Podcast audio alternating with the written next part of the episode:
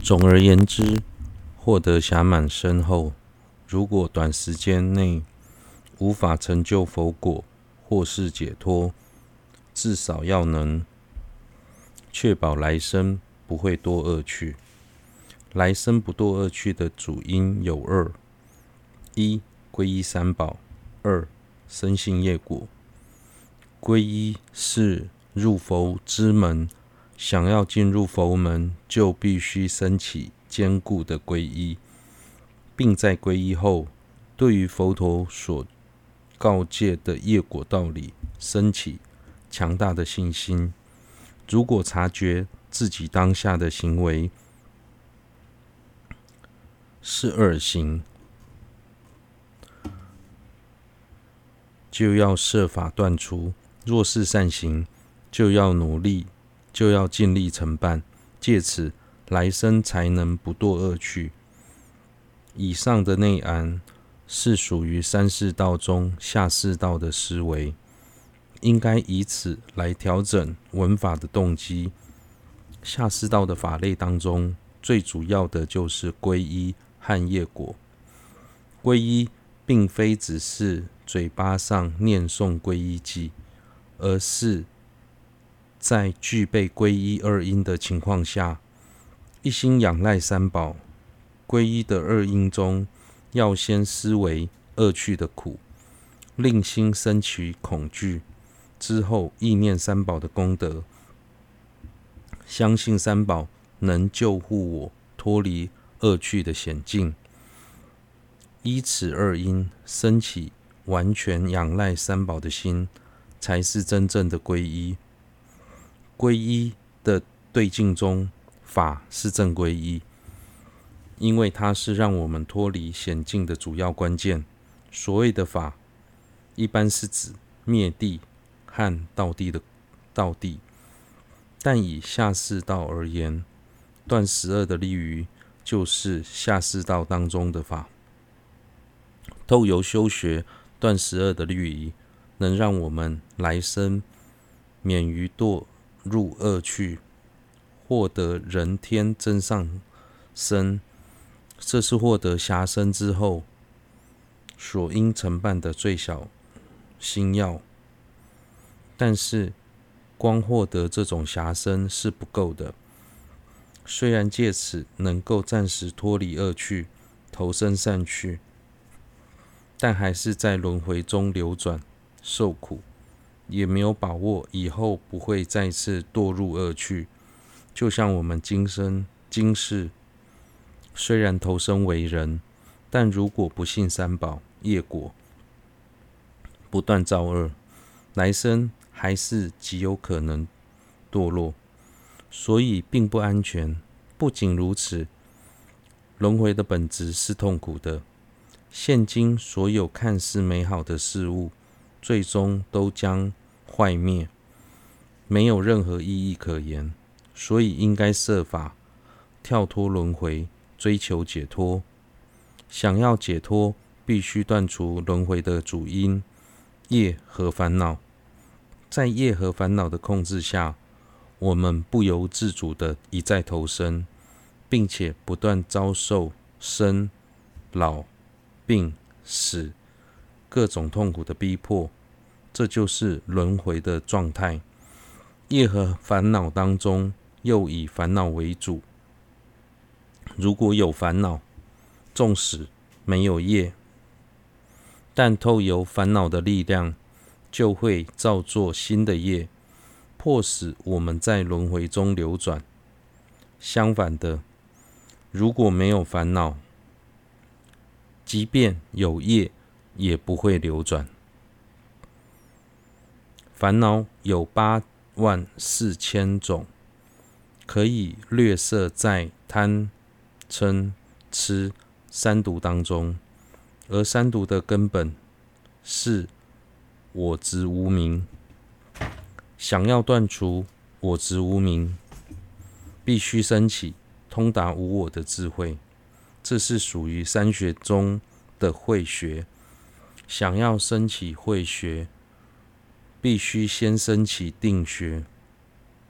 而升起定学前，必须先有戒学。因此，不论是下士道、中或中士道，都是以持戒为作为基础。在中士道时，透由持戒，进而修定，以原则无我的禅定而升起通达无我的智慧。唯有这种方式，才能断除我执无明，获得解脱。因此，在思维下四道的内涵之后，要想光头身再散去是不够的。为了脱，为了从轮回中解脱，我要认真修学三学。这是以中世道的内涵来调整动机。提到轮回或解脱时，有些人会误会，误以为投身净土就是解脱，身在娑婆世界则是轮回。这种观念并不正确。所谓的轮回，是指在业和烦恼的束缚下，无法自主的投身。相反的，如果不是被业和烦恼束缚，能够自主的投身，不论身在何处，都可以称为解脱。由此可知，解脱与否的界限，在于投身时能否自主。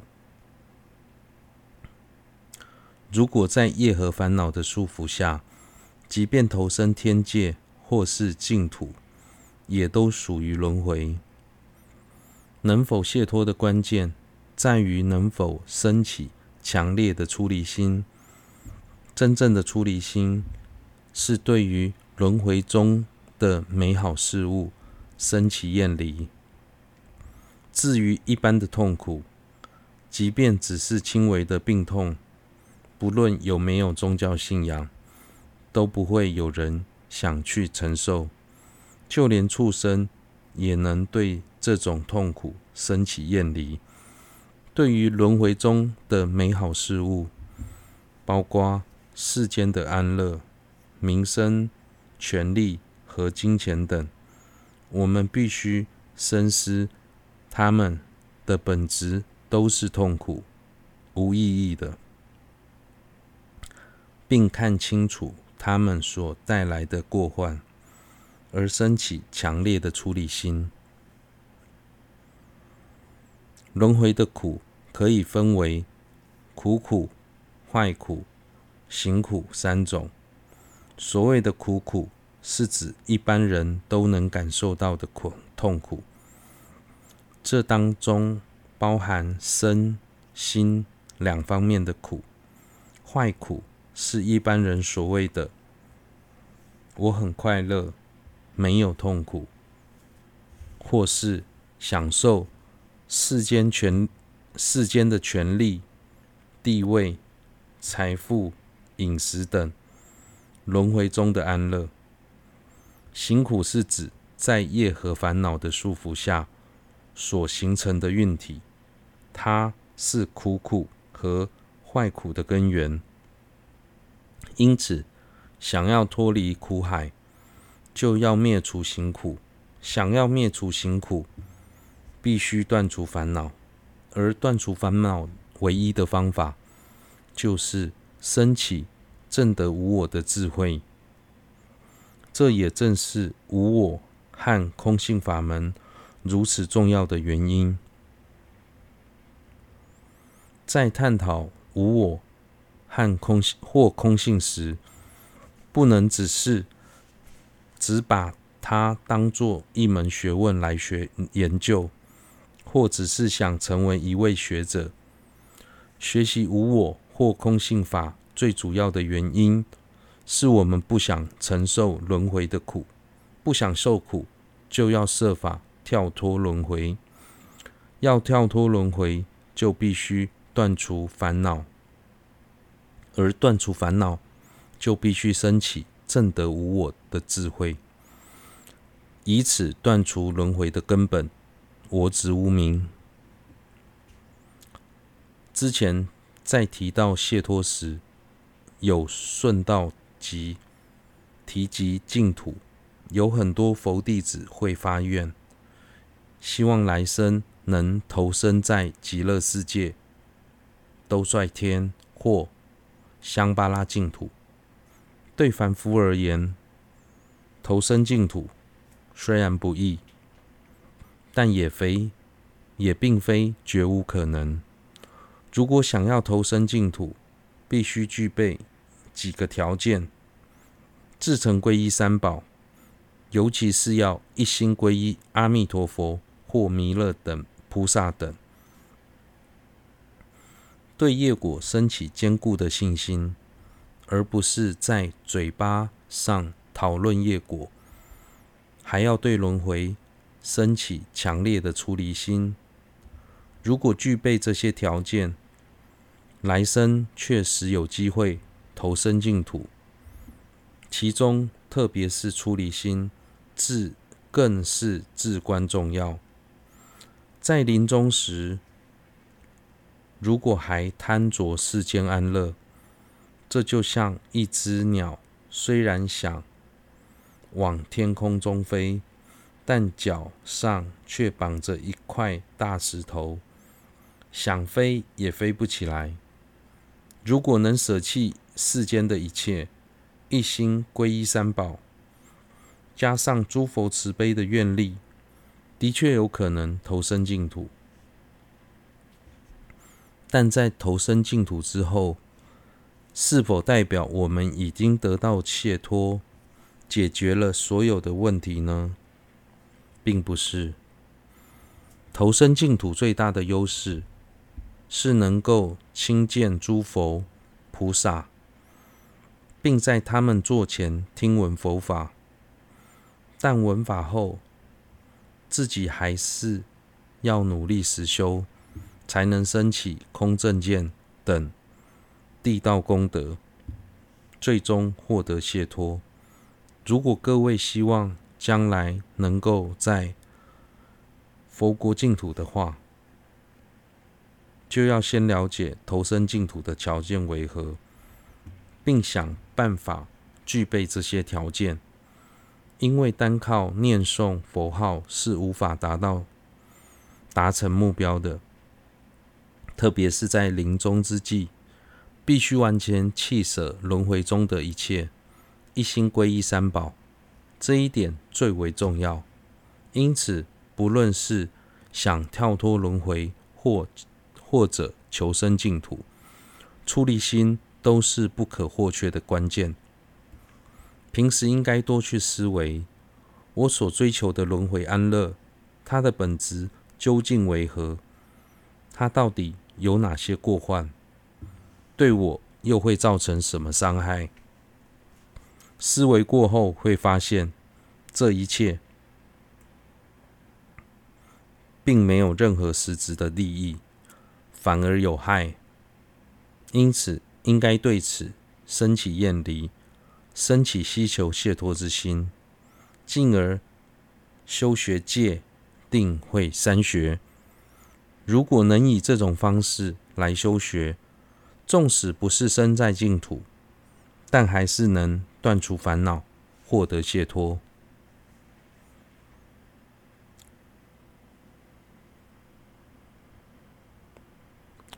若能跳脱轮回，获得解脱，就能承办后因恒于昼夜取心要当中的中的必心要，从此不再。不必再受轮回的苦，更不必担心会再堕入恶趣。但仅如此就足够的吗？还是不够。即使即使能够跳脱轮回，成为声闻或独觉的阿罗汉，但是仍未断除一切过失，也还没有承办诸佛的三十二相、八十随行好。及实力等一切功德，所以自力方面并不圆满。自力尚未圆满，怎么能圆满他力呢？总之，个人的角度而言，即使能够获得解脱，但在自利、利他这两方面都未究竟。从友情的角度来说，每一位友情都和我们有密切的关系。轮回中没有一位友情未曾做过我们的父母，所以对我们都有极大的恩惠。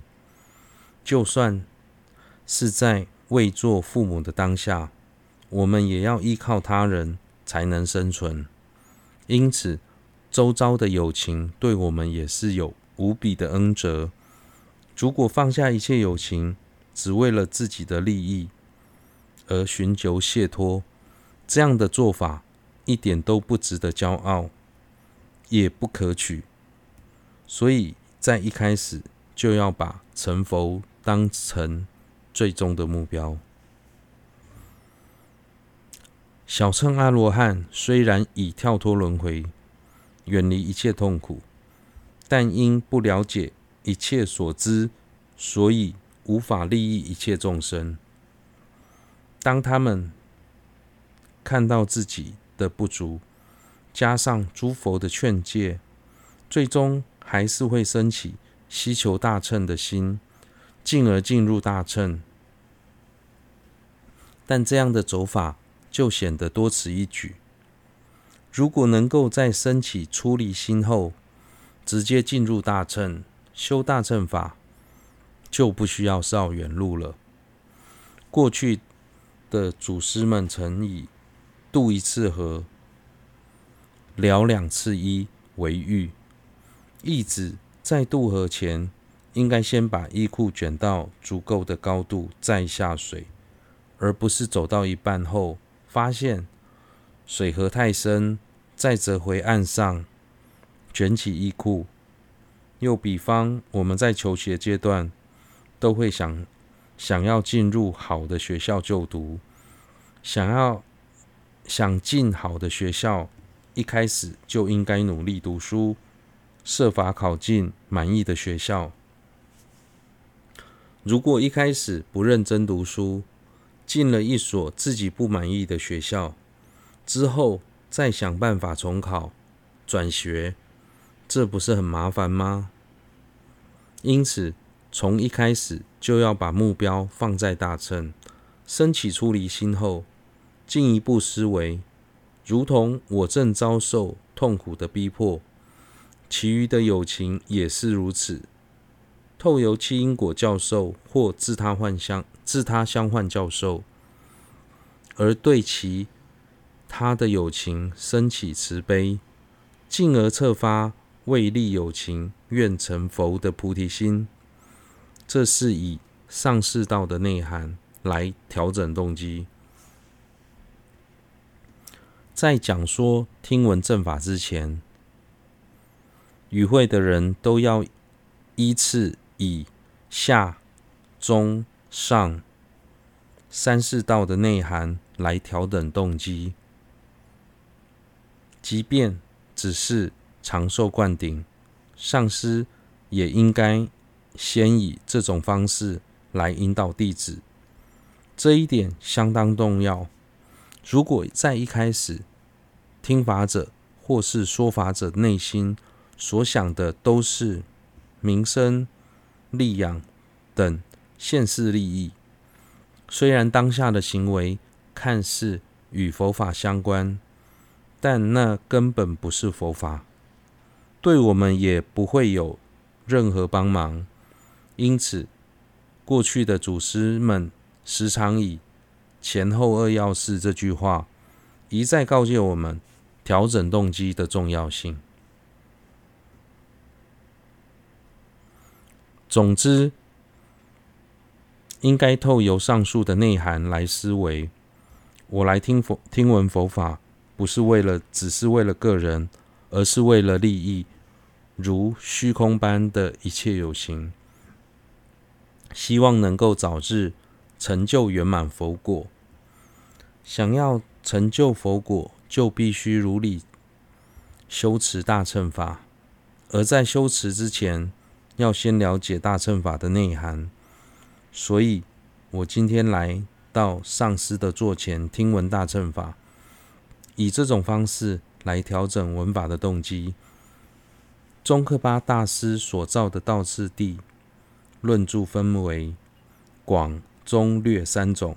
广的道次第是平常我们耳熟能详的菩提道次第广论。中的道次第是菩提道次第中论，或称为菩提道次第略论。略的次第则是一开始所引的菩提道次第摄颂，或称道正歌。正道歌，这次要为各位讲解的就是菩提道次第略论。在解释时，会以第三世次江仁波切所造的辅助科判，配合原文来介绍。过去菩提道次第广论有四种不同的注解，简称四家合注。次江仁波切将其中的科判做了删减、补充，配合。菩提道次第略论的原文重新编排，而成为现在我们所看到的辅助科判。以下将菩提道次第广论和菩提道次第略论简称广论和略论。